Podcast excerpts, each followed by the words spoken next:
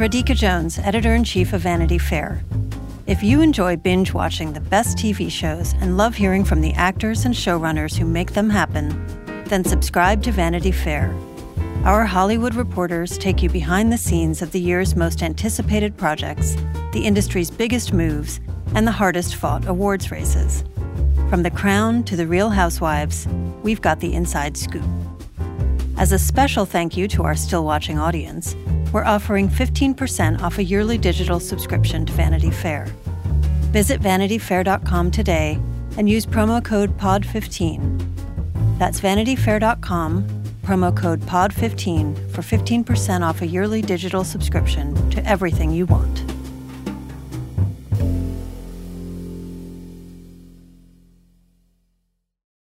This episode is brought to you by Progressive Insurance. What if comparing car insurance rates was as easy as putting on your favorite podcast? With Progressive, it is. Just visit the Progressive website to quote with all the coverages you want. You'll see Progressive's direct rate, then their tool will provide options from other companies so you can compare. All you need to do is choose the rate and coverage you like. Quote today at progressive.com to join the over 28 million drivers who trust Progressive. Progressive Casualty Insurance Company and Affiliates. Comparison rates not available in all states or situations. Prices vary based on how you buy.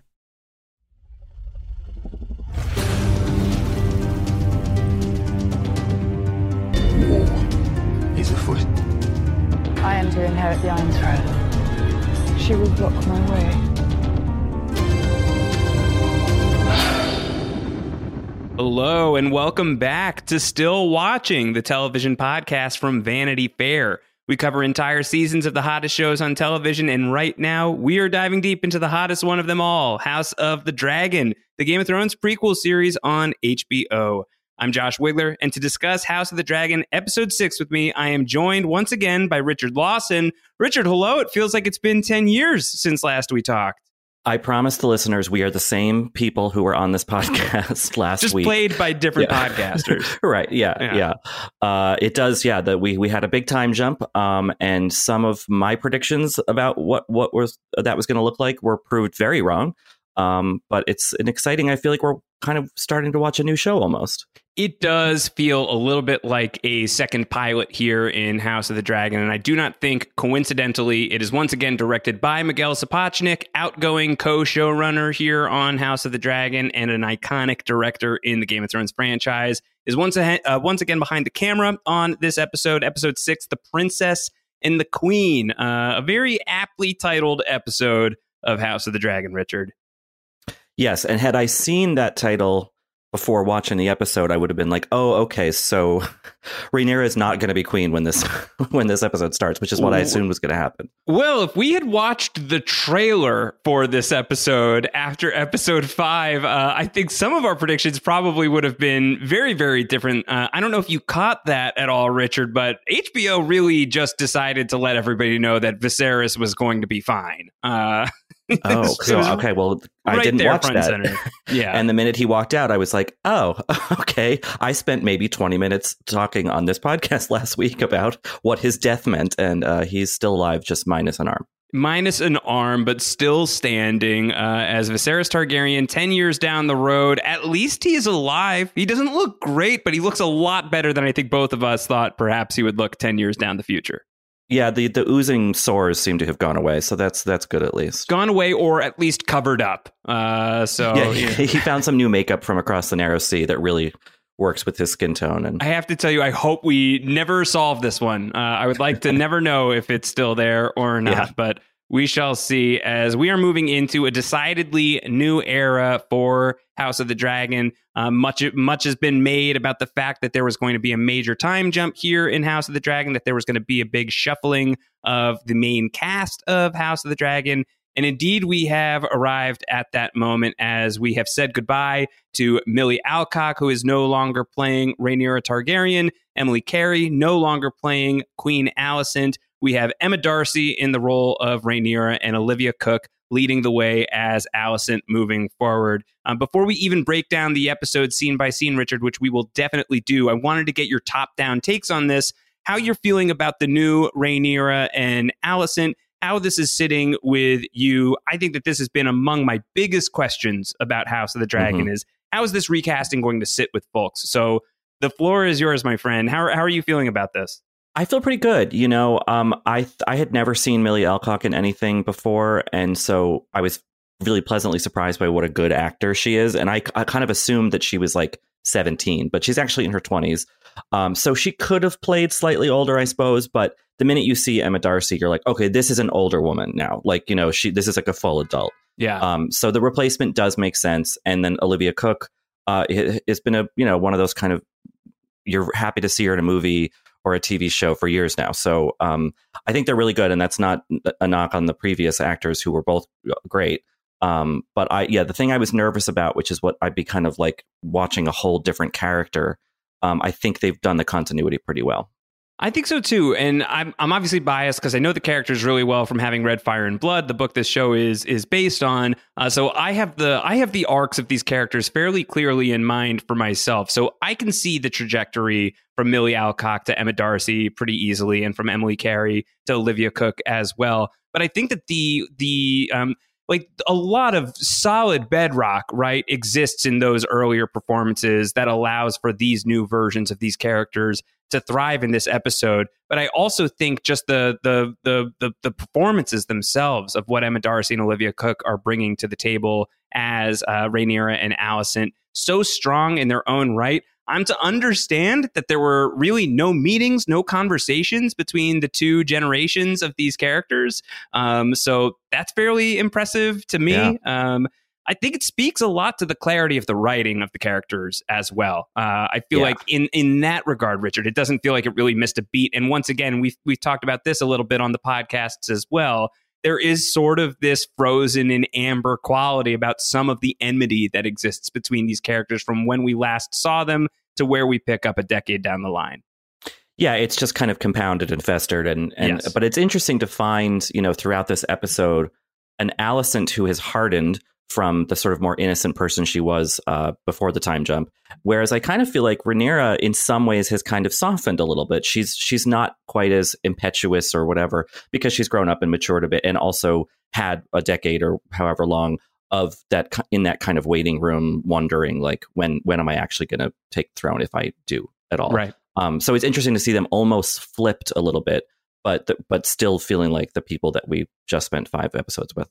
Yeah, another question that I I have, uh, and I I don't I don't have the answer to this one, so I'm curious to get your take and to talk it through. Do you get the sense that Rhaenyra and Alicent have had a major conversation about, hey, I thought we were doing all right. What happened? Uh, you know, when when we're kind of seeing them in this in this episode, I don't get the sense that Rhaenyra has a ton of information as to why Alicent really so strictly turned against her.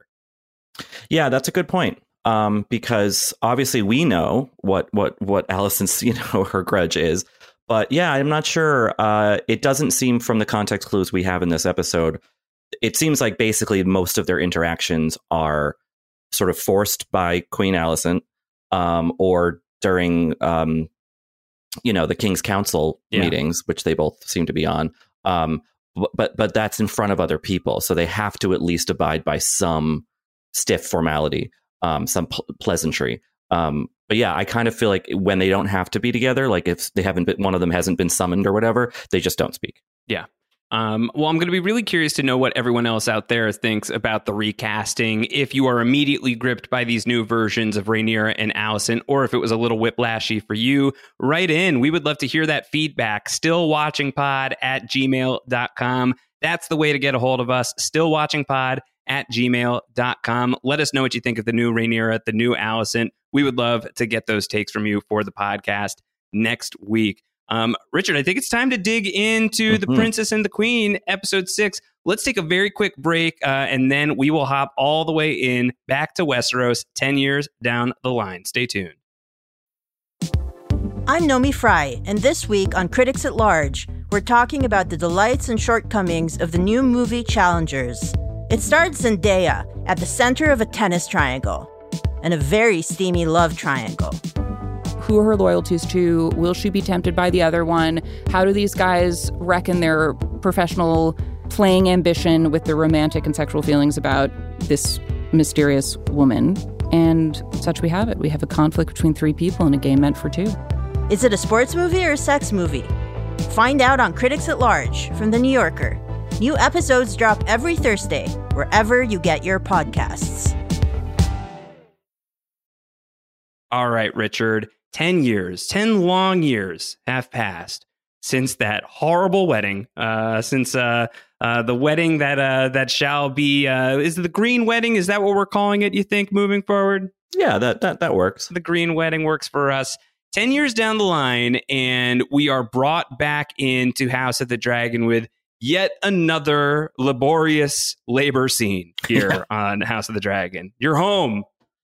Yeah, what a what a what a brutal parallel to the first half of this season, um, but a really effective way to just throw us in in medias res into the the new time. You know, um, uh, there's struggle, but there's also change and growth and development uh, in the form of you know all of these children that now exist and are old enough to well, do things on windowsills, but we can talk about that later. yeah, uh, the longer we can go without having to talk yeah. about that one, uh, I would I would love to make it a good chunk of time before we have to get there. But we do have to get there. But we begin with with Rhaenyra is uh, in uh, in the middle of giving birth to her new baby son who is going to be named Joffrey after her husband Laenor's late lover, who we lost at the end of episode five.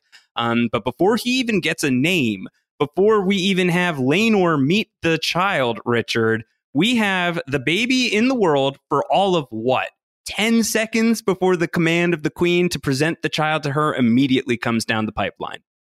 Yeah, partly I think just to fuck with her, but also yep. obviously Alicent has to keep an eye on every one of these kids, you know, because as she says later, like like th- th- this is now in play. Like we are in this now. And um you know was she inspecting the baby to see oh maybe it's frail maybe it's this maybe it's that? I don't know. But like it's also just yeah an exertion of control and um clearly Rhaenyra doesn't want to be the the weaker party so she drags herself out. And it's a really brutal long extended kind of walk uh, up to the the king's chambers, and um, you know, it, I I felt it. It's it's almost like a version of the shame shame walk. yeah, I think that's a really good pull. Uh, you know, it sort of has that uh, that West Wing vibe, the Westeros wing of the walk and talk through the hallway, but with such a Game of Thrones spin on it. Uh, you know, she has just finished giving birth to this child, and she is immediately on her feet. Uh, a, a, line that I really appreciated in this moment is one of the people who was there helping her deliver the child says, "You should remain in bed." She says, "Yeah, I should." Um, yeah. but she, but she can't, you know, because the the stakes are are too high, and you have to imagine at this point, Rhaenyra knows that um, Alicent's eyes are on these children. As we're gonna get deeper into this episode very soon here, in fact, Alicent is looking to see who do these children look like? Do they look like your husband, Rhaenyra, or do they look like somebody else who might have a role to play here in King's Landing? Um, she is very invested in that, and I think Rhaenyra's protectiveness of the secret uh, is uh, rightfully placed uh, and needs to be around for this introduction of her of her child to someone who used to be her best friend and has quickly become her worst enemy. Yeah, and Alicent isn't really subtle about that. I mean, she literally says to Laenor, like, well, keep trying. Maybe one of them will look like you someday. Yeah, you know. straight out of the book, that one. Yeah.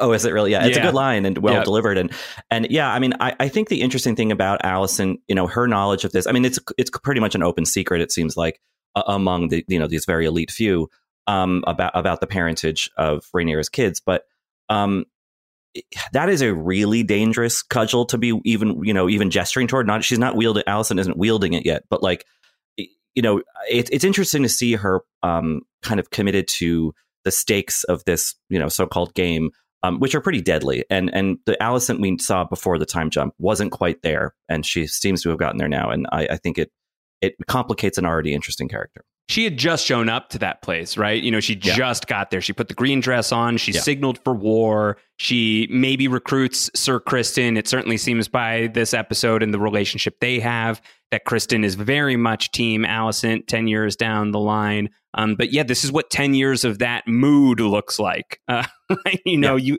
you said festering, uh, and I and I think that that's absolutely right. The seething resentments that have built to this place. Alicent is a lot more comfortable in the viewpoint. Uh, I don't know if comfortable is the right word, but is a lot more fixed in the viewpoint of, frankly, her father. That conversation that her father had with her at the start of episode five is going to be very much reflected in the conversation that Alicent has with her son Aegon on the other side of that scene that I don't want to talk about until we absolutely have to talk about it. Um, but it is it is really interesting the way that she's kind of becoming her dad in certain regards. Yeah, which was probably inevitable. I mean, I guess one strategy for her would just be kind of like shrink into the background. You know, right. I've been watching a lot of Survivor lately. Ooh, look you, at you! Yeah, and and there are the people who get toward to the end because they just kind of coasted or they hid behind someone, and they're the people who make strategic moves. And it seems like Alicent has definitely chosen the latter. Yeah. Um, and the, the the thing with Criston is interesting because I don't even feel like he's pro Alicent. He's just really anti Rhaenyra, and uh, but that that works, you know, it does the trick. But he does have to catch himself sometimes with his aggression because I think there is still in Alicent some old pri- sort of primal affection for her old friend, and um, I'm just really curious to see how that develops if they'll ever be aligned at any point by the end of this season or next season or whatever because i think there's still something a connection there doesn't feel like a final two deal uh, showing up between Alicent and Rhaenyra anytime right, soon yeah. i have to say yeah uh, uh, there's a Joffrey Probst joke in here somewhere, somewhere. but I just we'll I can't quite get it. Um, so Laenor's going to join Rhaenyra on this long walk to Queen Alicent. Uh, some some dialogue that I thought was was pretty biting. Uh, Sara Hess is the is the credited writer of this episode of House of the Dragon, uh, where he asks her, Richard, was it terribly painful? Uh, is his first question. yeah. And he tries to relate by saying, I took a lance through the shoulder once. Um, yeah, and she's like, "My condolences." Yeah, my deepest sympathies. I, I, I like the way that that that their relationship has developed too. Yes. you know, there's obviously some resentment. It's not jealousy on Rhaenyra's part. It's more of an out roll of the eyes at all of Laenor's, you know, kind of antics. But there is, they are definitely back to the Survivor. They are in an alliance, yes, and and they know that. And I think that that has over the years bred some affection. Yeah, for sure. Uh, so they make it to Alicent's chambers. They get past a very curt nod from Criston Cole, uh, the most together he seems in this episode. And Alicent, uh, she is really playing the part. Rhaenyra, you should be resting. Uh, and uh, she she gets her a cushion. She allows her to sit down. And here comes old King Viserys, uh, the new old king on the block, down one arm. Um, what do you think he's going to be missing next week, Richard? It feels like every we're just yeah. shrinking away this guy. Maybe his hair. I mean, that yeah. looks like it's almost gone anyway. It's on um, its way. But yeah, I mean, it's it's interesting. I, I really did think we were done with him, um, but that he's still around is I, I kind of like because you know he he hasn't really learned from his past like he's he, you know he's kind of a sentimental guy. He's he's kind of a softy in his way and like clearly that's still a big part of him. But that fact that that functions more interestingly now because his well his daughter and and his wife uh are are now old enough that they can be sort of the aggressive ones and he can really just you know be in that sort of grandpa role.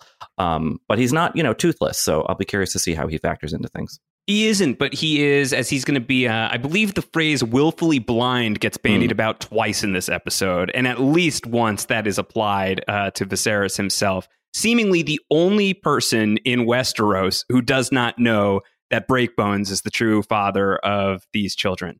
Um, and as you mentioned earlier, Alicent is going to look at the at the child uh, after Viserys has said, "Oh, he has your nose," uh, to Sir Laenor. Uh, Alicent is going to look at the child and tell Laenor sooner or later you will make one that looks like you. Very, very loaded line. Yes, yes, especially um, you know with the the casting. You know, we have black actors on here, and yes. one, one of them is is Rhaenyra's husband, and uh, obviously that would be an indicator of something, I would think. But um, I, I, don't know that the show is ever going to address that that kind of matter. But um, it is it adds an interesting texture to everything. When Rhaenyra and Laenor get back to their chambers, we get to meet uh, her two oldest children, her two oldest sons, uh, aka Jace, and Lucerys, aka Luke. Uh, just easy enough to go with Jace and and Luke, and certainly that's how they're going to be mostly referred to on the show. And now they have a younger brother of their own, and we're really meeting the full family uh, because we are getting reintroduced to Sir Harwin Strong, aka Breakbones.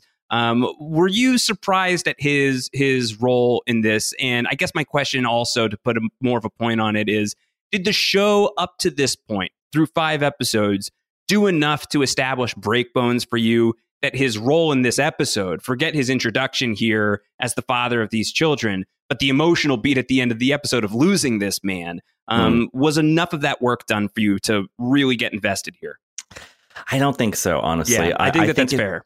If I hadn't talked to you for this podcast, and you kind of were like, "Yeah, the, the, that's an interesting family to pay attention to," um, I think he wouldn't have registered at all. It also doesn't help that he looks a lot like Criston.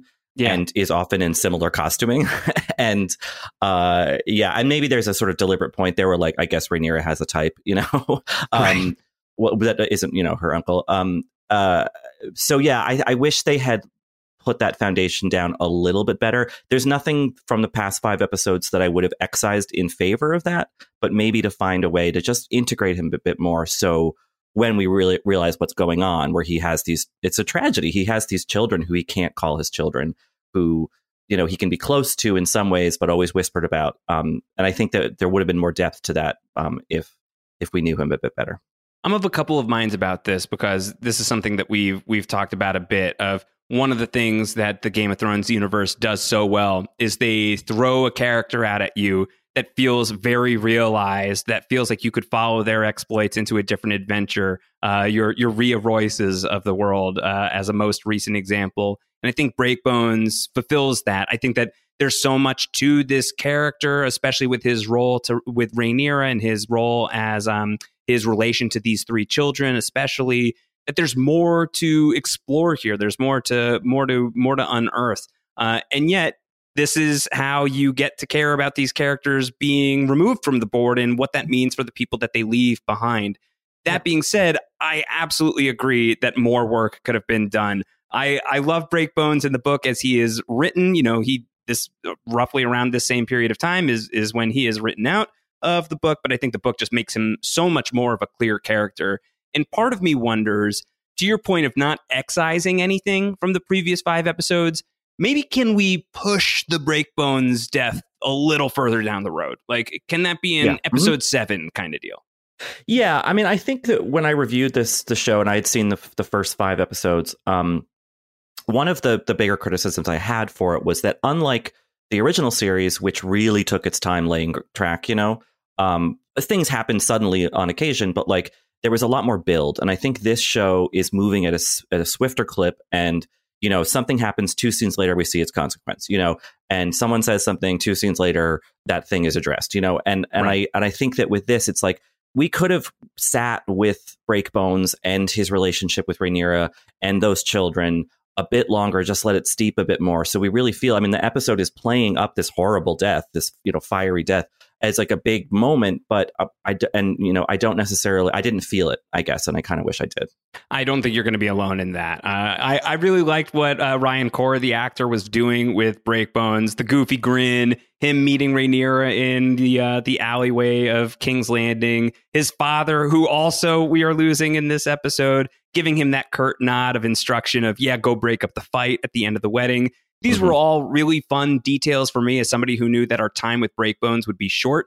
I just didn't think it would be quite this short. Yeah. And considering how important he is to this family specifically, I feel I do feel like we could have spent more time with him. And I also think that there's going to be a, a decent degree of the people who certainly the people who aren't listening to this podcast or other podcasts or you know doing their extracurriculars on House of the Dragon. Those people on Sunday nights are like, wait, this who is this guy? I don't I don't fully understand who this guy is. Um, that's yeah. a shame. I guess they kind of just wanted to get us to the point where we realize what Larys is doing and how powerful he is and sinister he is. And also, we want to have this sort of avenging warrior. Rhaenyra activated. you know, also with Larys, like, like what he's willing to shave off. You know, like how far he's willing to go. That's his bro. That's his brother. That's his dad. If he's yeah. willing to do that as sort of his first major move, this might be a scary guy to to to look out for. So yes. Yeah. Um, okay, let's go to the Dragon Pit. Always a good idea, uh, mm-hmm. as we are going to have uh, four of the of the children here uh, that are that are going to be newly important to the show. Certainly in this era of House of the Dragon, we have two of Viserys and Alicent's children. We have two of Rhaenyra and Laenor's children, aka uh, Breakbone's children. We've got uh, Jace, who is trying to bond with the dragon Vermax to sort of solidify the deal of his bond with this specific dragon. Again, the riders really get the one dragon. One dragon will have many riders, but this is a very big deal for Jace. And it seems like everybody in the room has a dragon here. Uh, we have Prince Aegon here, who is played, uh, I believe that that's Ty Tennant, who is David Tennant's son. Uh, so an, another interesting Doctor Who connection uh, here on House of the Dragon, who is playing Prince Aegon. And You're telling me that wasn't Finn Wolfhard? I thought Finn Wolfhard I could see. I was thinking some Timothée Chalamet yeah, baked yeah. into there as well. Uh, there's Aemond is his younger brother who is currently without a dragon mm-hmm. and is going to be pretty annoyed uh, when his brother and his two cousins present him with the pink dread, uh, just a flying pig. Uh, yeah, this yeah. this kid Aemond really is not uh, no sense of humor on this kid. Yeah, I think that this scene is so well done because it's it, in in in quick you know fashion. It it really uh, sets the the scene of this kind of so this very weird social dynamic that these four boys have and the other kids too presumably um, of like this is my uncle but i technically have more power than him because right. i'm going to pr- in the line of succession way before he is. And you know and and and and that kind of like moment that that um aegon has later where it's like you guys aren't just like friends playing around anymore. Like this is we have to think about this seriously. And i think that that the scene in the dragon pit does a really good job of showing that they are still young. They're still pulling stupid pranks but there's a new tension to that that they really need to be more cognizant of yeah i think also it's it's a really great job on the show's part of setting this here um, for you know the like the courtyard battle that we're going to get into a few scenes from now um, of just the generational trauma that's trickling downhill right you know yeah. uh, Rhaenyra and Alicent were in many ways not responsible for the positions that they were that they were in and the the increasing tensions based on the positions that they are they are put in whether that's by birth in the case of Rhaenyra or appointment and um, you know manipulation by the part of Alicent's father and now here they are with their own kin with their own children and this this you know this tension that Alicent especially is going to be instilling in Aegon a few scenes from now uh, is uh, it's it's just ha- it is happening again, as they say on a totally different show. Yeah, yeah, yeah, and you feel for them. I mean, that's you know, even though we see two of the kids being you know jerks in this scene, like I, I was thinking about this recently because of the death of Queen Elizabeth, and and now we have King Charles, and like that those kids and Harry leaving. It's just like what a shitty thing to be born into in a yeah. way you know you can have yes you, you're rich and you have privileges and all that stuff that that helps um probably better that than being in flea bottom or whatever but like it, it just it's it's it's it's weird uh, to think about in real life and also in the world of this show of like that moment where you're like all right now i have to actually think about the what i was born into and what my role is and i have to kind of forsake basically the rest of my life um to to just like devote myself to this kind of dynasty i guess yeah um Aemond is not going to be content with the arrival of the Pink Dread. Uh, Aemond wants to go deeper into the dragon pit. I think Ron Burgundy would tell him this was a bad idea. yeah. uh, but he is going to descend deeper and deeper towards this groaning, glowing, uh, you know, lure down in the in the bowels of the dragon pit, and he will see this one dragon that nearly roasts him alive. Uh, and Aemond is lucky to escape with his life intact. Uh, and he, when he is getting chastised by his mother one scene later, uh, he does not seem to have really regretted his actions. I don't know how much he learned from trying to woo this dragon, Richard. Yeah, and it seems this is not the first time this has happened. You know, this is a pattern for th- for him, and uh, yeah, I'm, I'm I'm curious. Like, you know, I remember watching the original Game of Thrones and being like, is Tommen ever going to be like in in this? Or I forget right. the daughter's name. Um, oh, uh, Myrcella. Myrcella, who you know, and they they have their moments, both and tragically. Um, but like, I I think that these scenes with these kids, are, are, I my hope is that they're telling us that like these are going to be major characters going forward. That this dynamic is really important. Maybe not necessarily this season, but like we need to get to know these people um, it, to better understand where the story's going. Yeah, I think that uh, you can count on some of these characters being fleshed out uh, a good deal more, especially with the way that time has been moving. And what I'll say is, while the big, big recastings of Rhaenyra and Alicent are underway, we do not have other actors that are going to be stepping into those roles. Um, some of these children, at the very least, you will see other actors at a Right. certain point in time. So you can look forward to that for sure. Uh, I thought it was very interesting the scene with Alicent and her daughter Helaena, uh, who is what is she doing? Just studying studying bugs. She I learning so. the way of the leeches, Richard, so that she can. She wants to be one of those creepy father. maesters who like like skulk around the castle or something. Yeah, Um, runs runs yeah. in the family. Maybe it is for dad. Yeah, that could be it. Uh, she has an interesting line when Alicent is talking to to Aemond that that I clocked that I just want to put a pin in, uh, where she tells her son, Alicent says to Aemond, "You'll have a dragon someday." And Helaena sort of just offhandedly is minding the worm she's looking at. And she says he'll have to close an eye. Um, we'll revisit that. We'll see what that looks like at another point in time. Hmm. Okay. Um, Alicent is going to confront Viserys about the idea that these children, uh, that Rhaenyra's kids, do not belong to Laenor. Uh, Viserys just wants to talk about horses. He'll do anything to talk about how. Uh, don't even think about that. That's not a thing. Uh, they're they're Laenor's kids. Let's not look at this. These are wild accusations. Just put them away. Uh, don't even think about that. Um, I think of Viserys 10 years down the line, who is still really set, Richard, on Rhaenyra sitting on the Iron Throne. He does not want to engage any of this. He, he wants nothing to do with this discourse. He, yeah, I mean, I think that that is born of a genuine love for his daughter, but also he doesn't want to admit that he kind of screwed a lot up when he made that decision. And it was it was probably the right decision, you know, in on principle, but like it's already created problems. It's about to create a lot more. You get the feeling. And uh, I think he's just like la la la la. No, no, it's fine. Everything's fine. We're all one big happy family. Don't worry about it. Sometimes a black horse can give birth to a brown horse or whatever. You know, he's he's just kind of saying like I, I don't I don't know what you're talking about. I don't see any problem. Yeah. But he does, Uh, and I think he does deeper down know that like this is a really messy situation that he is at the center of. I think we've talked about this a good amount. Of uh, Viserys knows the landscape. You know, these things aren't necessarily getting by him. I think he is just somebody who has been so overwhelmed and ill-suited for this job to do anything uh, about some of this stuff. Uh, so I, I think that that read uh, resonates within me in terms of how I'm reading Viserys. Of I think if he really was alone and he was allowed to really confront it, I think that he would see that Rhaenyra uh, and and Harwin are uh, are a thing, uh, Yeah. and that these children are the product of that relationship as opposed to Rhaenyra and Laenor. But to admit that, it's just too much. It's too much. The the way that that all falls apart, all of the untethering, all of the all of the knots to untie from something like that. Uh, makes the the Meereenese knot that has prevented George R. R. Martin from finishing his book series look pretty easy to untangle in comparison. yes, indeed. Um, so Alicent is going to vent uh, with Criston Cole.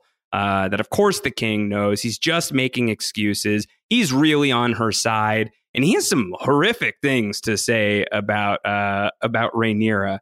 He calls her brazen and relentless, uh, a spider who stings and sucks her prey dry, and then says something that crosses such a line that uh, even Alicent can't weather hearing that uh, Yeah. about Rhaenyra. Uh, and and Criston has to say that's beneath me, Your Grace. I, I apologize for that. Yeah, and in the UK, that word carries a little less weight than it does in the US and per- presumably in Westeros, but we're not going to say it. We're not going to say Uh, it. It shan't be uh, me who is. yeah, Uh, I'm I'm grateful that you have accepted me into your home here at Vanity Fair. Uh, Right. I'm not going to be the one Yeah. who does that on a Vanity Fair podcast or any podcast. So my Uh, question about this scene and about Criston in this episode, or and maybe going forward, is is this all pettiness about Rhaenyra breaking his heart, turning down his proposal, or does he now care about like propriety of the kingdom or or of you know or is he like sworn in, in sort of not just in word but also in like Right. feeling to Alicent I don't know yet but like right now it's funny to watch this sexy noble character from earlier episodes become this petty like like kind of angry kind of incel adjacent kind of guy. yeah, I mean, take a, take adjacent out. I think. Um, Yeah. I, I, it's it's really fascinating to me, and it's something that has has uh, I think it's not wor- it has not worked absolutely for everybody. But one of the things that I actually am quite enjoying about the time skips that we've experienced on the show is how how how much you can like certain injuries just live with you for a long time um, and and certain experiences just stay with you. It doesn't matter days, months, years, a decade. Um, you can still be living in that moment. A part of you just was was left there, uh, and you're you're left to carry that with you. Um, I think Criston Cole still nursing the wounds that we saw him, uh, you know, uh, sustain uh, at the end of episode five, throughout episode five. That carrying with him into the very next episode would emotionally track for me for sure. Um, yeah. How he would present that, though, Richard, uh, to the degree that you're talking about, I think that's interesting. I think that's an interesting observation. Like, oh, it's for the realm. It's for the realm. Right. Right. Yeah. I think I think these scenes also do a really good job of like, you know, conjuring up, imagining what it would be like to just kind of age into adolescence and adulthood where basically you hang out with the same six people all the time in one and you all live in the same building like you know it's just right. like like there there there obviously we have really dire matters of state and like deadly things swirling around all this but some of the energy that we're seeing in in kind of a clever way is just like just bored pampered people who are like sick of each other you know? Right. uh, and i think that that's credible to me like that these these people are not you know impetuous teenagers anymore but like oh, they haven't really actually had a chance to like mature separate of one another. And so of course these old wounds don't heal very well because there's no air to to help them heal. Yeah no leeches either. They're all being right. devoted to the one guy all right, we've reached the scene. Uh, we have no choice but to discuss it. Um, Richard, I'm old enough to remember when uh, Prince Aegon was playing with his porridge, uh, and that that was a big deal. Uh, here we have him standing in the window, doing his business uh, as Alicent walks in, and I don't know uh, it's just a lot. This is a lot. she me. she doesn't seem phased by it, which is kind of funny. Completely unfazed. He kind of almost seems a little unfazed as well. Yeah, I mean, he's like a little embarrassed, but he's just like, eh, whatever. Um, I seconds, would have jumped yeah. out the window, uh, you know, like if that was me. Um, right. But you know yeah. that window thing again. We have like this show is doing a nice little job of subtle echoes. Like yes. we have Commons End, you know, in a very similar window. Um, in this case, it's I think showing how that um, Aegon is um, a bit uh, high on his own supply. Like he's gazing down at his. I mean imagined subjects or whatever like and doing that. And um, i think again that's it's a it's a it's a bold uh, way to sort of tell us more about the character but it does it, it, it's effective.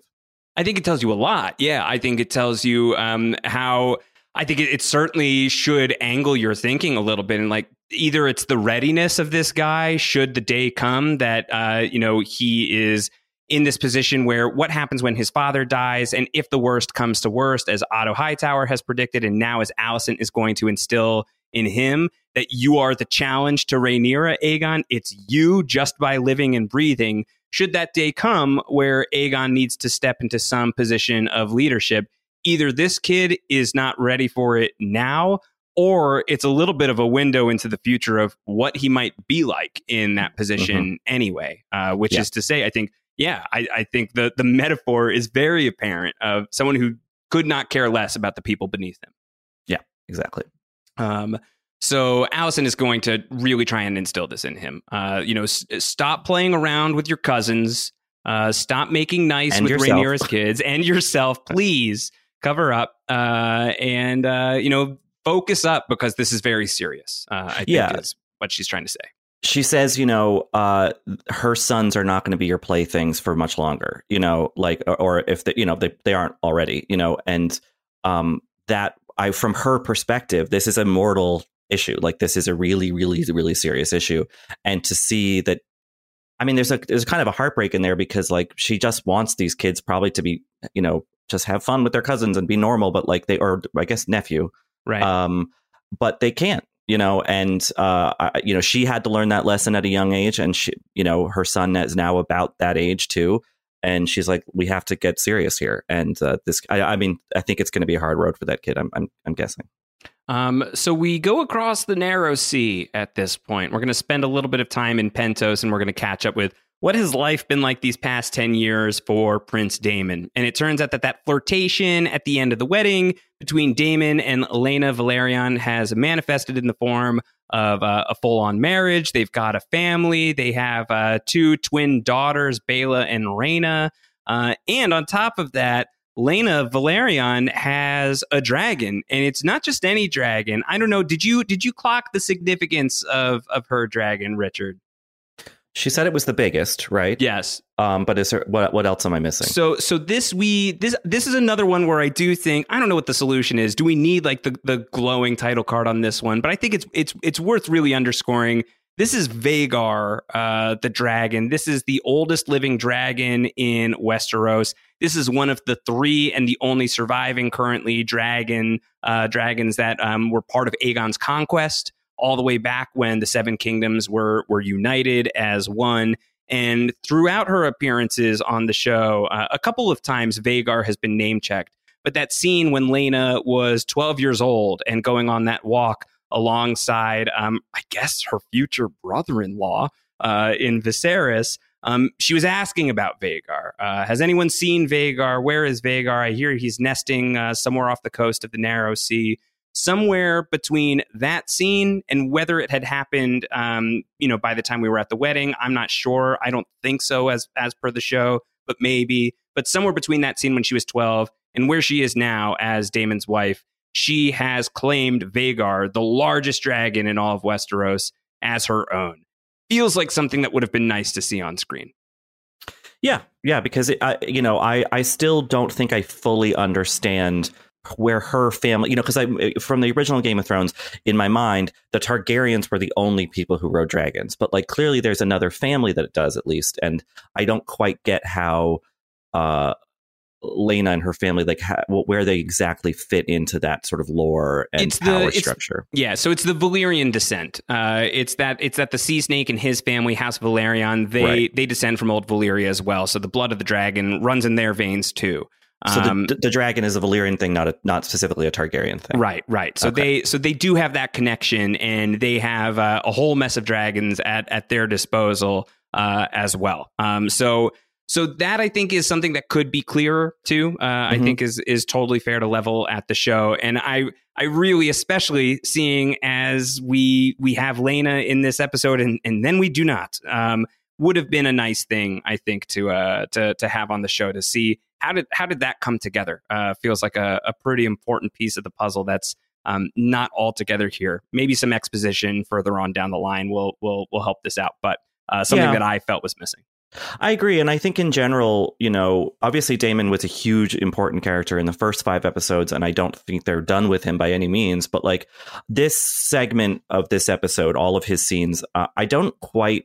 I'm not. I'm like having a hard time imagining where he's going to fit back in, like what his goal is going to be. Like, obviously, he and I would assume he and Rhaenyra still have a, something of a, I mean, bond or or something, you know, that with each other, even though there is obviously a lot of uh, resentment and tension between them. But like, I don't know. I'm just curious, like, so maybe this episode it was introducing us to Daemon's life and further expounding on an interesting character in Laena.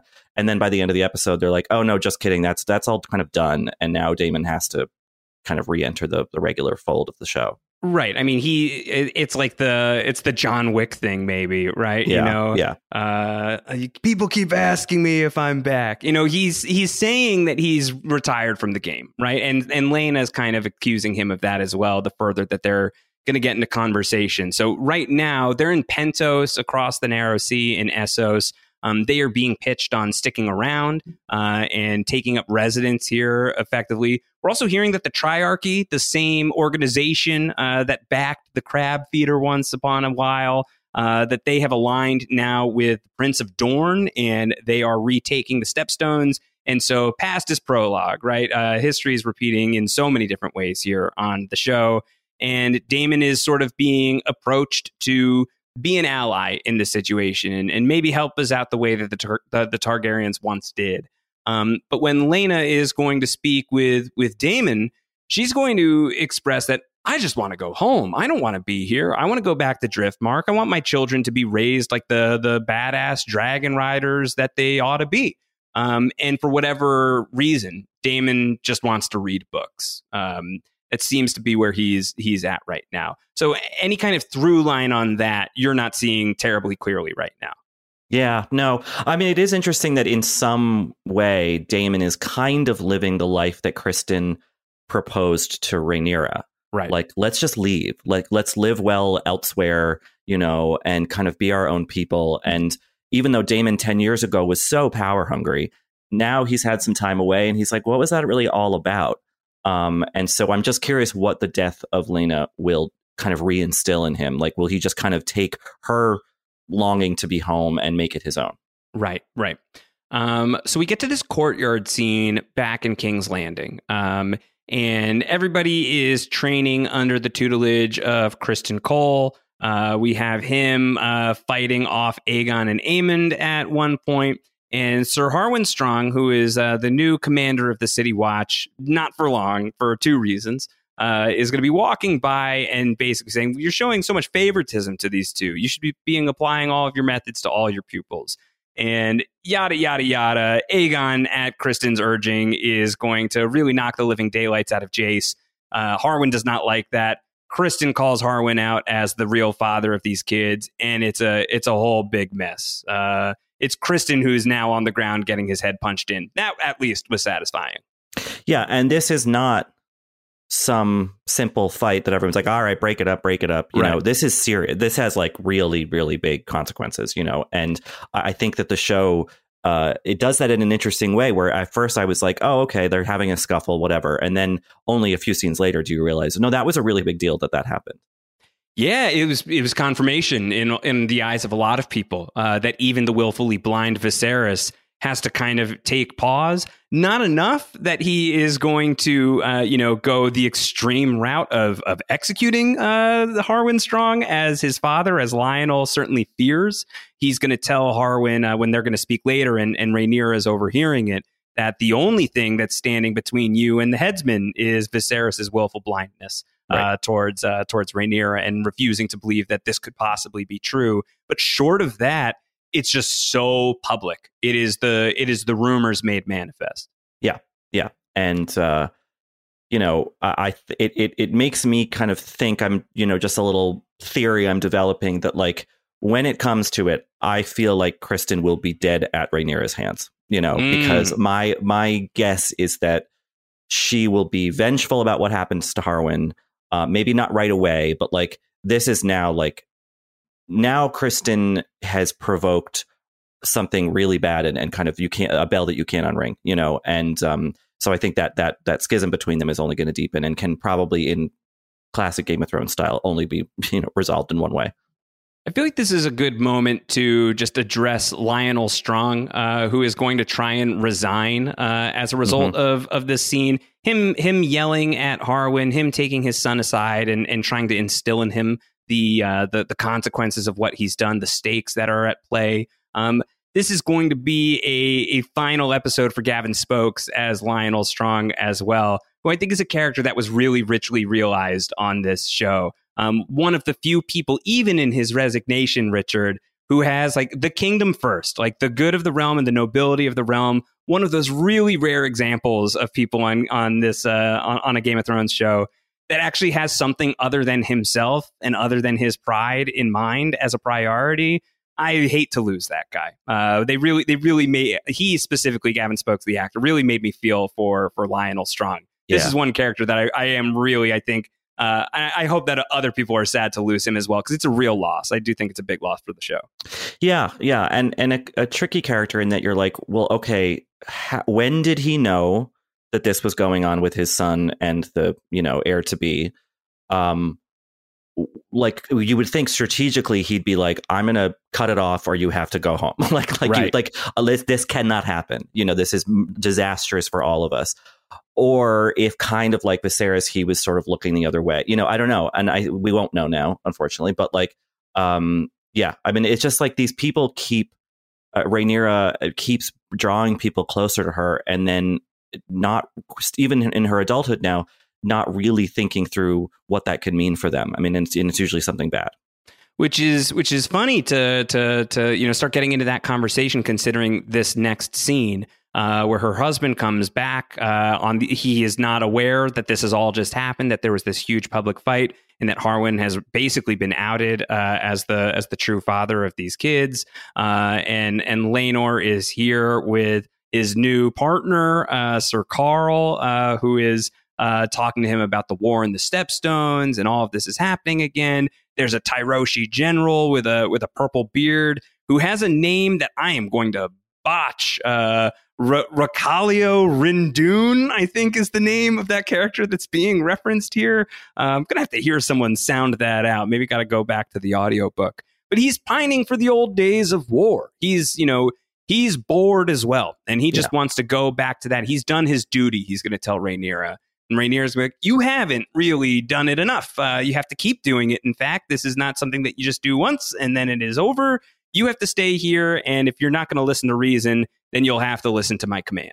Yeah. She's like, you've been on enough gay cruises that ended war. We're, we're, we're, we're, not doing that anymore. Not again. Um, yeah. yeah. But you see, like, you know, the, in this scene and in a later one, like, that she's not like nothing about Laenor's like private life bothers her at all. You know, right. she's like, it's fine. I this is what we agreed upon. You know, so long ago. It's just that like the state, the, the circumstances have changed. Like, wake up. You know, um, and you know, he seems kind of almost like like Aegon. Laenor seems someone who just refuses to acknowledge that he is, you know, much closer to the center of all of this than he wants to be. And yeah. um, you know, I don't know. I mean, maybe it's just past history with gay characters on this show, but like, I don't feel like he's long for this world in in some fashion. You know, I think I think he's he's on very thin ice. It feels like the he at the very least is not thrilled with this current life, uh, and there's no. something that he is he is longing for that he's not getting in this situation, and whether or not he's going to be able to get that, he is going to accompany Rhaenyra to to Dragonstone by the end of this, and Sir Qarl is invited too. Uh, so it's funny. We'll it, it, it, it, you know speaking of matt smith like it's it's this arc is sort of similar to uh, the one we saw prince philip played by yeah. matt smith have on the crown yeah. Uh, where it's like my wife is the important one i'm kind of frustrated like i'm bored i want to go gallivant around adventuring you know i don't want to quit the navy which prince philip had to do you know um, yeah there there i wonder if there was some parallel thinking there when when this whole story was being written First gentleman, uh, tough gig. yeah, yeah, tough gig. It seems like. Uh, well, speaking of Matt Smith, we are going to focus on him again uh, in Pentos. Uh, really, the point of this is a lot of what we've been talking about already. Uh, is that he's just saying, I don't really miss Westeros at all. I've got really nothing there. I want to be out of the Game of Thrones. Uh, I would like to have my own spin off, please. And I would like for it to just be me reading books. Uh, and Laena is not buying it. And I don't think that the audience is particularly buying it as well. And so I don't think the audience is particularly believing it either, but I think we've talked it through. I don't think that there's too much more to, to get into there right mm-hmm. now. Um, the small council scene, I think, is really great. Uh, and yeah, I think a really yeah. important scene, too. Uh, can I start with the unimportant piece that Please. is? Uh, uh, I So I, I don't know if they'll do this on the show they mention they're talking about Riverrun. Uh, they're talking about the Tullys, uh, you know, uh, Lady Catelyn's uh, family from yeah. Game of Thrones, and they mention a Lord Grover, and they mention Lord Grover's son, but they do not name his son. And mm-hmm. I believe Lord Grover's son in the book is also unnamed, but Lord Grover's grandson and Lord Grover's great grandchildren do have names. And I swear to you, Richard, on on all the things that I swear upon. Uh, their names are Elmo, Kermit, and Oscar. No, and it's not. Uh, it's it's not impossible that they will show up on this show at some point in time. Oh my gosh! Because at least one or two of them definitely have fairly important roles to play in some of this stuff, and I really want to know: Does House of the Dragon have it in it to have Sesame Street named characters on its show in important roles. Well, um, Warner Brothers owns Sesame Street now, right? Mm-hmm. Like it, it's on HBO Max, so they they could now, yeah, they, they they could borrow the names. That's so funny. What a little like clearly, you know, it planted in there as a kind of a joke, but now they actually might have to do it. They might have to do it. Yeah, to funny. go there. Yeah. I think George was tired. George was tired. You know, he's trying to get books out. Um, so everybody at the small council, uh, no one's looking particularly great, which I, I thought was worth noting. Viserys is in pain. Um, there is the this this man Lord Beesbury, who we haven't seen a, a ton of, but is a character that I really liked in the book. Uh, who is thinking that there's they're briefly talking about um, the the the Brackens and the Blackwoods, and that's the feud that we saw at the the start of episode four with the with the young boy who who killed the other kid, um, or stabbed the other kid at the very least. Uh, he thinks they're still talking about that. They've moved on to to another subject. I think the, the point being between that and the very open enmity between Rhaenyra and Alicent, this is just not a table that's all together. No, no, it's not, and it, it, it's a really uh, great scene for a number of reasons. But my favorite is just seeing um, Alicent and uh, Rhaenyra like they are powerful voices there. You Yeah. know, not just because of their stations, but because they they're smart and they're strategic and they're you know they they think they think ahead. And um, you know, it's interesting that we spent you know so much time in the first. Well, let's say maybe two episodes of this show with everyone being like a woman ru- ruler? We can't we can never do it. And now all of a sudden there are two women on the king's council you know? Right. granted it's his wife and his daughter but like still like that feels significant and um they are not uh, just sort of passive members of this committee. They are very much involved. And uh, again i think it's it's a more it, it, it shows more of the sort of interesting character development specifically for Alicent. Yeah, they're the only two characters that are really talking sense uh, Yeah. in this scene. Uh, you know, they're they're speaking with like you know full volume. Uh, you know, fully fully broadcasting their beliefs on what is right for the realm, the situation in the Stepstones, the fact that this is rearing its head once again It's just emblematic of no one knows how to fix the sink. Uh, and uh, you know they have different opinions on it. Um, that Alicent says that the cost of fortifying the stepstones it just wasn't worth it considering the funds that we do have. And Yeah. Rhaenyra is the one saying fortifying it would be less expensive than if we have to go to war in the stepstones again. Um, so it's this very cross conversation between the two of them who feel that they're both really, really right uh, in their positions. And it's Rhaenyra who tries to smooth it over uh, by by offering her son's hand in marriage to Alicent's daughter, to Helaena. We'll join our houses. Everything will be great. We will align ourselves once and for all. We'll put all of this behind us. We were friends once. We can be friends again. Um, and Viserys is very interested in this, but it is not really falling uh, on on Alicent's ears. Right. So Rhaenyra's kid marrying Viserys's kid. So that's what that's We got to do some math, I think, real quick. nephew marrying aunt. Uh, Is so right? it would it would be. I think that that is correct. Ooh, Um, okay. okay. Which we've done uh, Sure. versions of Yeah, on Game of yeah. Thrones. You Yeah. know, yeah, it's just yeah, it's very it's just it's funny that they're just I mean, I know we're just in the world of the show, but they're just like there's no discussion about that. They're like, yeah, sure, of course. like, It why is- not? Yeah. it is always worth taking a beat to just like say that out loud. Yeah. You know, yeah, I'm, and it's like I'm like that that meme of the lady with like the math figures. I'm like it's swirling around here. Her like I'm just like wait that that is the connection, right? You know, but, yeah. um, yeah. Yeah i mean, and obviously that doesn't seem that proposal seems to be swatted down pretty quickly, right? Like, or is or am I should I be keeping that in mind for the future? She she certainly says we'll consider it, and for- if it was Viserys, and if Viserys was a stronger person, maybe in that moment he would have just said, "Yeah, let's do this." Uh, but Alicent, who has asserted herself a whole lot more, Yeah. uh, is basically saying, "We'll we'll talk about it privately. Thank you for offering this publicly in front of everybody." There's also the moment where uh, Rhaenyra is lactating. Uh, Mhm. Alicent points this out.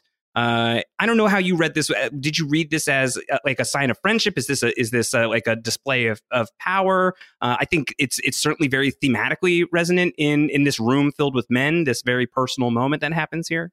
I think it's a mix. It's a mix of sort of um, a knee jerk thing out of the past of like empathy and like oh you know like you have something on your you know on your teeth or whatever. Right, right. Um, but there's also the other aspect of it, which is like this kind of performative pity, like oh poor you, you know, kind of mean girl stuff. And Right. um, but like I think that the, both of those are in there, which is you know again why this, this dynamic between these two characters is so intriguing, and um, I think it's going to be an ever uh, evolving thing um, because there is still again some some care passing between them. Um, I think, or maybe I'm being naive.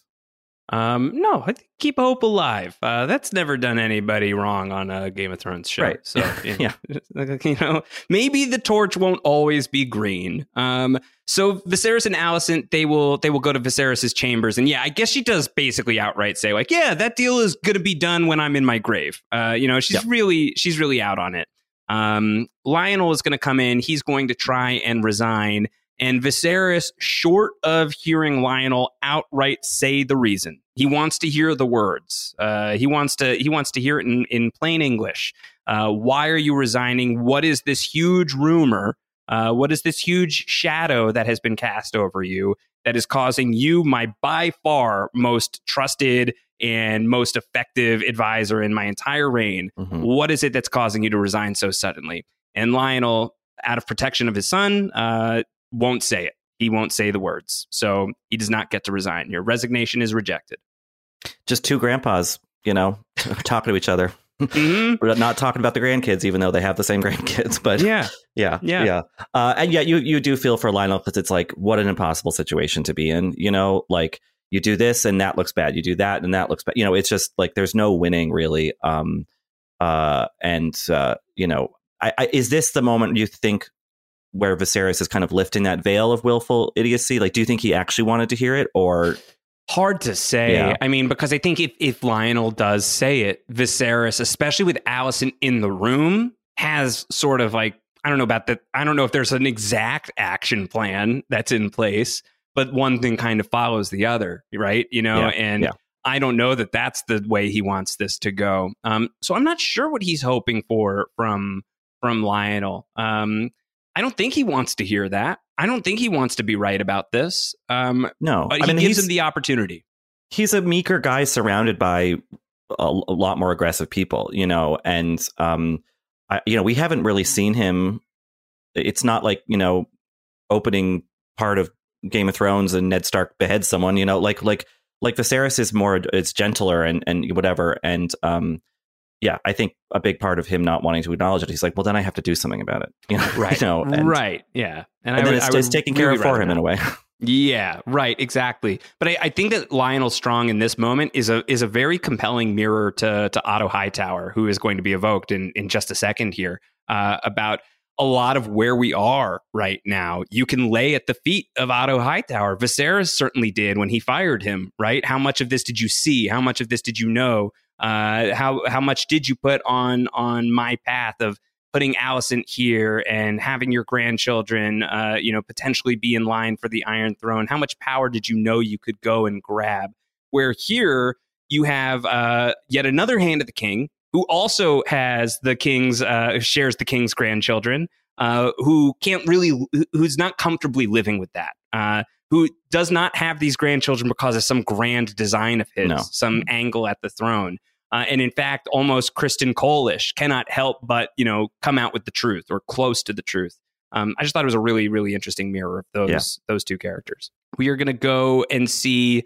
Uh, we're going to go and see Lyonel Strong's other son, who we have not seen in this episode yet, and who has been slowly tiptoeing his way into the narrative, and then decides to just cannonball into the pool as of this episode. Larys Strong, aka Larys Clubfoot, who I guess is Alicent's dinner buddy. Uh, they they dine together with some regularity, it seems.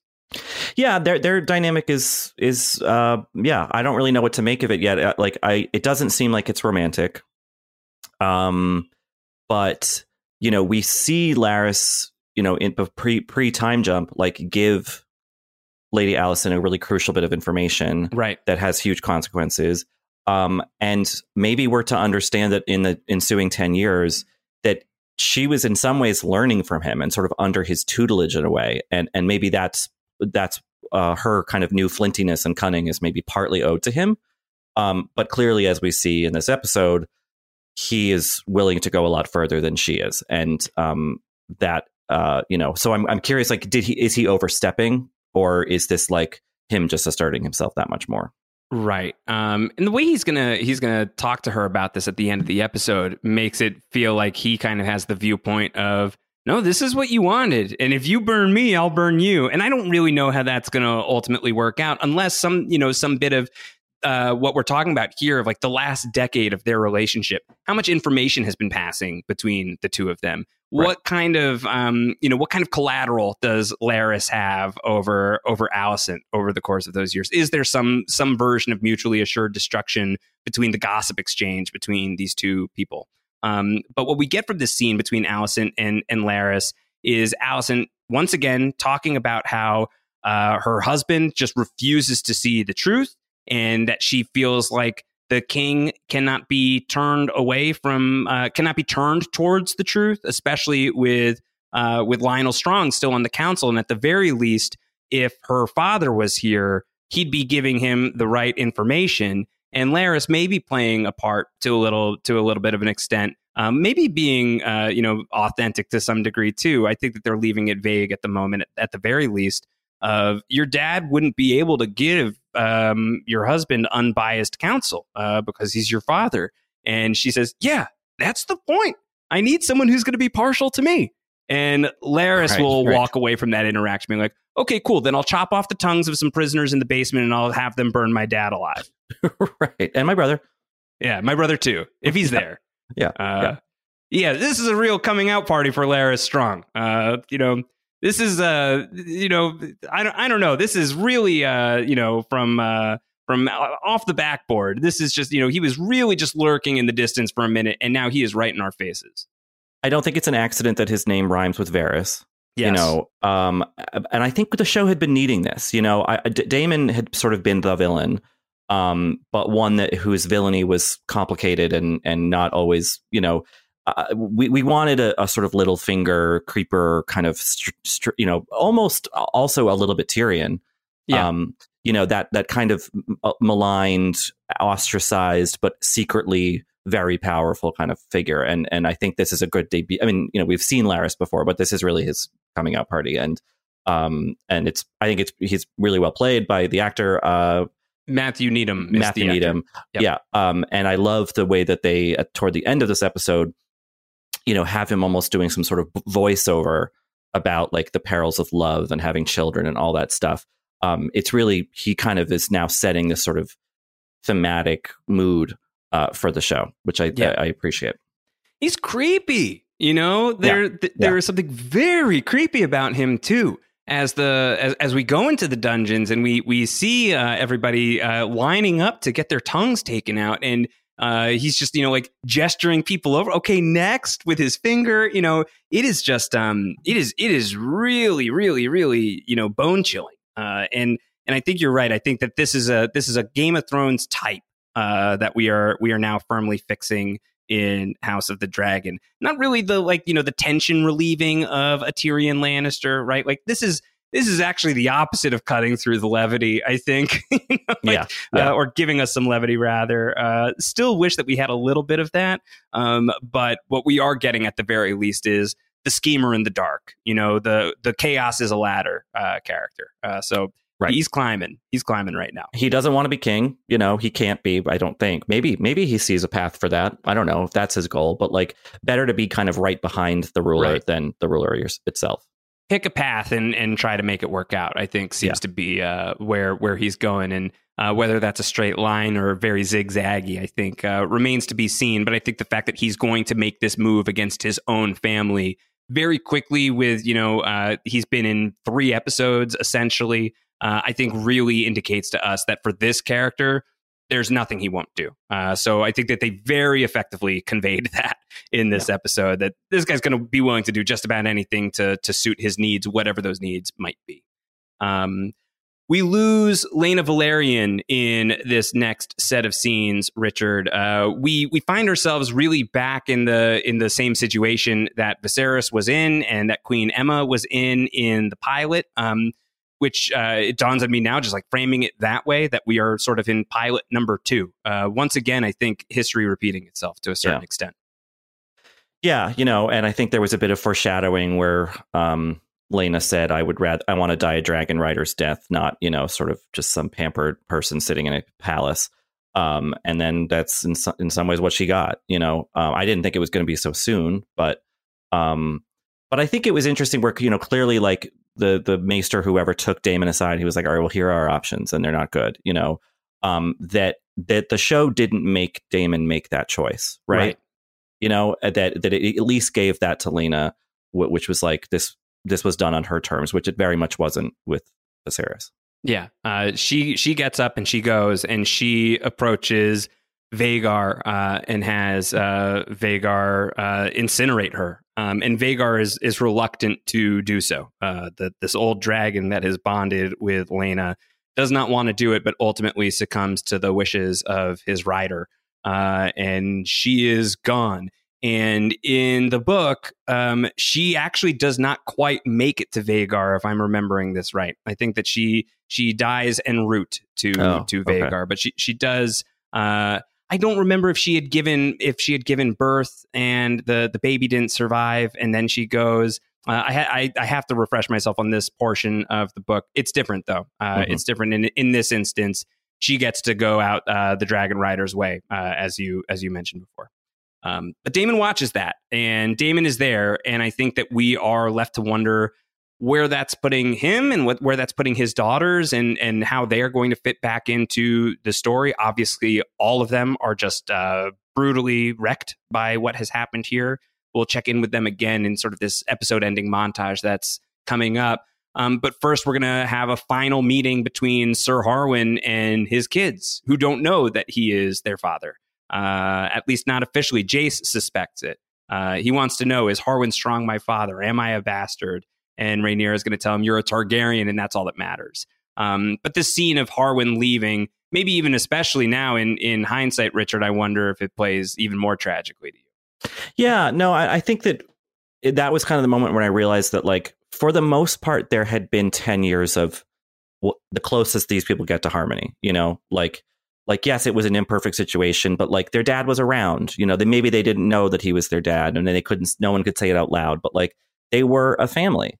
And then, because of matters of state and whatever, it has to be broken up. And I think that only I would imagine hardens Rain- Rhaenyra that much more. And uh, she had her 10 years of relative, you know, comfort, contentedness, whatever you want to call it. Uh, and now that is definitively over. Yeah, and I think this is this is going to manifest in the form of her deciding to leave King's Landing and and uh, you know go to Dragonstone and and get out of here. And even Laenor is going to say, but you know, you always used to say that if we if we left, then Alicent is the only one in your father's ear, and that could not be good for us. That could only be bad. Um, and she's kind of in a place where I, you know, she basically throws his old, you know, adages about you got to drive into the storm. Isn't that what all of you Velaryons are always talking about? Hmm. Uh, and she's she doesn't want to be here. Uh, she doesn't want to be here anymore. I think in no small part the rumors swirling to the extent that they have. Who knows what kind of danger she could be in, especially with Breakbones gone, uh, without his uh, direct protection here as well.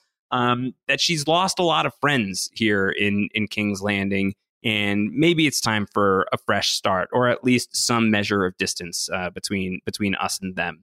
So they are going to leave. Qarl gets the invite. They're going to go to Dragonstone, and that's where they will be. They will roll up to Dragonstone in that final montage of the episode that is on the other side of Harwin and Lyonel returning to the cursed castle Harrenhal. Uh, Mm, does not yeah. stay in one person's hands for too long, so the stories go.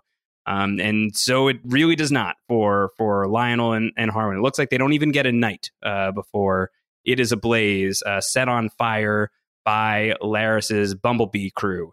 Um, and this was another one, Richard, that it's left ambiguous in the book how how they died. I think that even um, Viserys is under some suspicion. Did he order this because of the rumors of Harwin Strong? And was he so scandalized by it that he did something very cowardly and assassinated these people? The show is giving it, uh, giving us this is their version of their version of events. Right. Um, so I was interested to see how this was uh, ultimately going to play out. The show is making a decision. This is Larys who is killing his family. Harrenhal is evoked a lot in the original Song of Ice and Fire books. Um, Yes, as a yes. sort of like thematic, like whispery past kind of creepy stuff. You know, it's it, there's nothing really present tense about about it in the plot of the books, but like it's it's it's part of the mythology that I always found interesting. So and it's it's this you know husk of an old burnt down castle kind of thing. Is this the fire that caused it? Is, is this the thing? No, no, no. No. So Okay. you can see it in the shot when they're when they're when they're getting to Harrenhal. That it- it already looks pretty wrecked. It's like, why are we fighting Right. over this place? Why does anyone want to live here? Um, but no, it is. Uh, it was it was ruined in um, in Aegon's conquest in this really really memorable way. Of uh, of uh, Black Harren is like the cruel king who is uh, who is in charge of Harrenhal, uh, and he is uh, he is resisting the conquest and uh, he you know he's built his his castle in such a way that there's you're not going to melt my castle down it's not possible and so instead uh, Aegon lights it up and heats it up and it becomes uh, uh, it becomes uh, a, a, you know the, the the kettle boils Mm, and everybody okay. inside of it does as well and it Ah. starts to, to to melt and break down um, and this is the the the way that it's left essentially uh, and it just does not stay in anybody's hands for too long uh, for anyone to really do any sort of meaningful repair to to Harrenhal. So I do think it's it's very symbolic this this castle of a lot of the ideas that are at play in uh, in the Game of Thrones universe. Of you know you can have the castle, but for how long? You know you can have the throne, but for how long? And so that's effectively it. We are we are going to see, um, you know, both uh, Harwin and Lyonel desperately try to get out. They cannot. Um, they do not survive this. They are both killed in this fire. And to your point, yeah, there's this, you know, Larys's closing monologue. Uh, he does not have a mustache to twirl, Richard. No. That is the only thing that's missing. He does have that kind of sinister cane, you know, that he- Yes. he, kind of wields. Um, hmm yeah, it, it, it's a it's a well drawn character, an interestingly drawn character, uh, and I think that that that sort of voiceover thing toward the end, which is so effective, um, is a really good like kind of narrative tool where it's like, all right, this is now where we're at, you know, like right. we are we are con- familial connections see you know matter no more you know i mean they do but like they can be broken you know and um so i think that th- that's the show telling us like all right well this is now the things are really ramping into gear uh that we have been talking about since episode one but now actually it's happening Yeah. So that is uh, episode six. That's the princess and the queen, Richard. Uh i'm excited i think this is uh, i was worried about the about the, the the transition but i think they did it well and i really i think more than i did for the first five episodes like i really feel like what the stakes of this are you know and Yeah. The big question for me is Daemon, but otherwise, I'm I'm all in. How much of that do you think owes to, you know, there's been a lot of talk about the pacing of those first five. I think some people think it was slow. Others would say that they churned through material almost too quickly. Um, do you feel like where we are right now is really living on the bedrock of of having the time to spend with a younger Rhaenyra, a younger Alicent, to really understand the extent of the hurt that these characters have been living with, and may, as a result, their internalization of that hurt could get externalized to others. Yeah, I think that it helped. I think those for the first five episodes, like this is a big family saga, you know, a dynastic power struggle, and I think that you can jump into that right, you know, at the climax essentially. But I think it's it's better storytelling to to to to really like spend some time getting to know people and uh, not every character certainly, but like the the really important ones. Um, so then that the payoffs are that much more satisfying, and and you know the surprise is that much more surprising. And um, you know this is a show that is in theory going to run for seasons, and so um, we had just have to kind of we're we're settling into things. You know, even though I feel sometimes the plot in individual episodes can feel a little bit hasty. Um, from a step back, I think the show is is very like patiently drawn, and so I appreciate that we spent all the time in the younger years because it you know it registers that much more keenly now. Very curious to hear what everyone out there listening to Still Watching is thinking about the time jump, thinking about the ascension of Emma Darcy and Olivia Cooke to the roles of Rhaenyra and Alicent. Please write in. We'd love to hear from you. Stillwatchingpod at gmail.com. Stillwatchingpod at gmail.com. Your thoughts on those questions and anything else from episode six and, and where we might be barreling towards in episode seven and beyond. Uh, I could tell you based on the title of next week's episode, Richard, we probably know where we are barreling toward. Driftmark uh, is the name of episode seven. Yes, and we haven't seen the sea snake in in the, the, In the 10 time jump years. yet, right? So a like solid decade. you know he has a dead daughter now a son who has had to essentially kind of not flee but like leave king's landing um i think he's going to come roaring back I think that that's a fair assumption. So we will see what all of that looks like when we reopen Still Watching next week. Between now and then, Richard, where can folks find you and what do you got going on? uh just at vf.com uh writing reviews like normal i think i'm going to write something i'm going to go see avatar 3d the re-release in theaters and see if, you and see me if the- both. yeah I, the movie i haven't seen the movie since i saw it in theaters however many years ago so uh, people can keep an eye out for that in the coming weeks Amazing. Very fun. Uh, you can find me on Twitter at Round Howard. You can find me on VF.com as well, recapping House of the Dragon here each and every week, including next week when we come back for episode seven. Before we close out, huge shout out to the great man behind the scenes, Dave Gonzalez, the true secret father of Still Watching, without whom this podcast would not be possible. So thank you to Dave for making this podcast come together. We will be back next week with more Still Watching House of the Dragon. Until then, everybody, take care. Bye bye.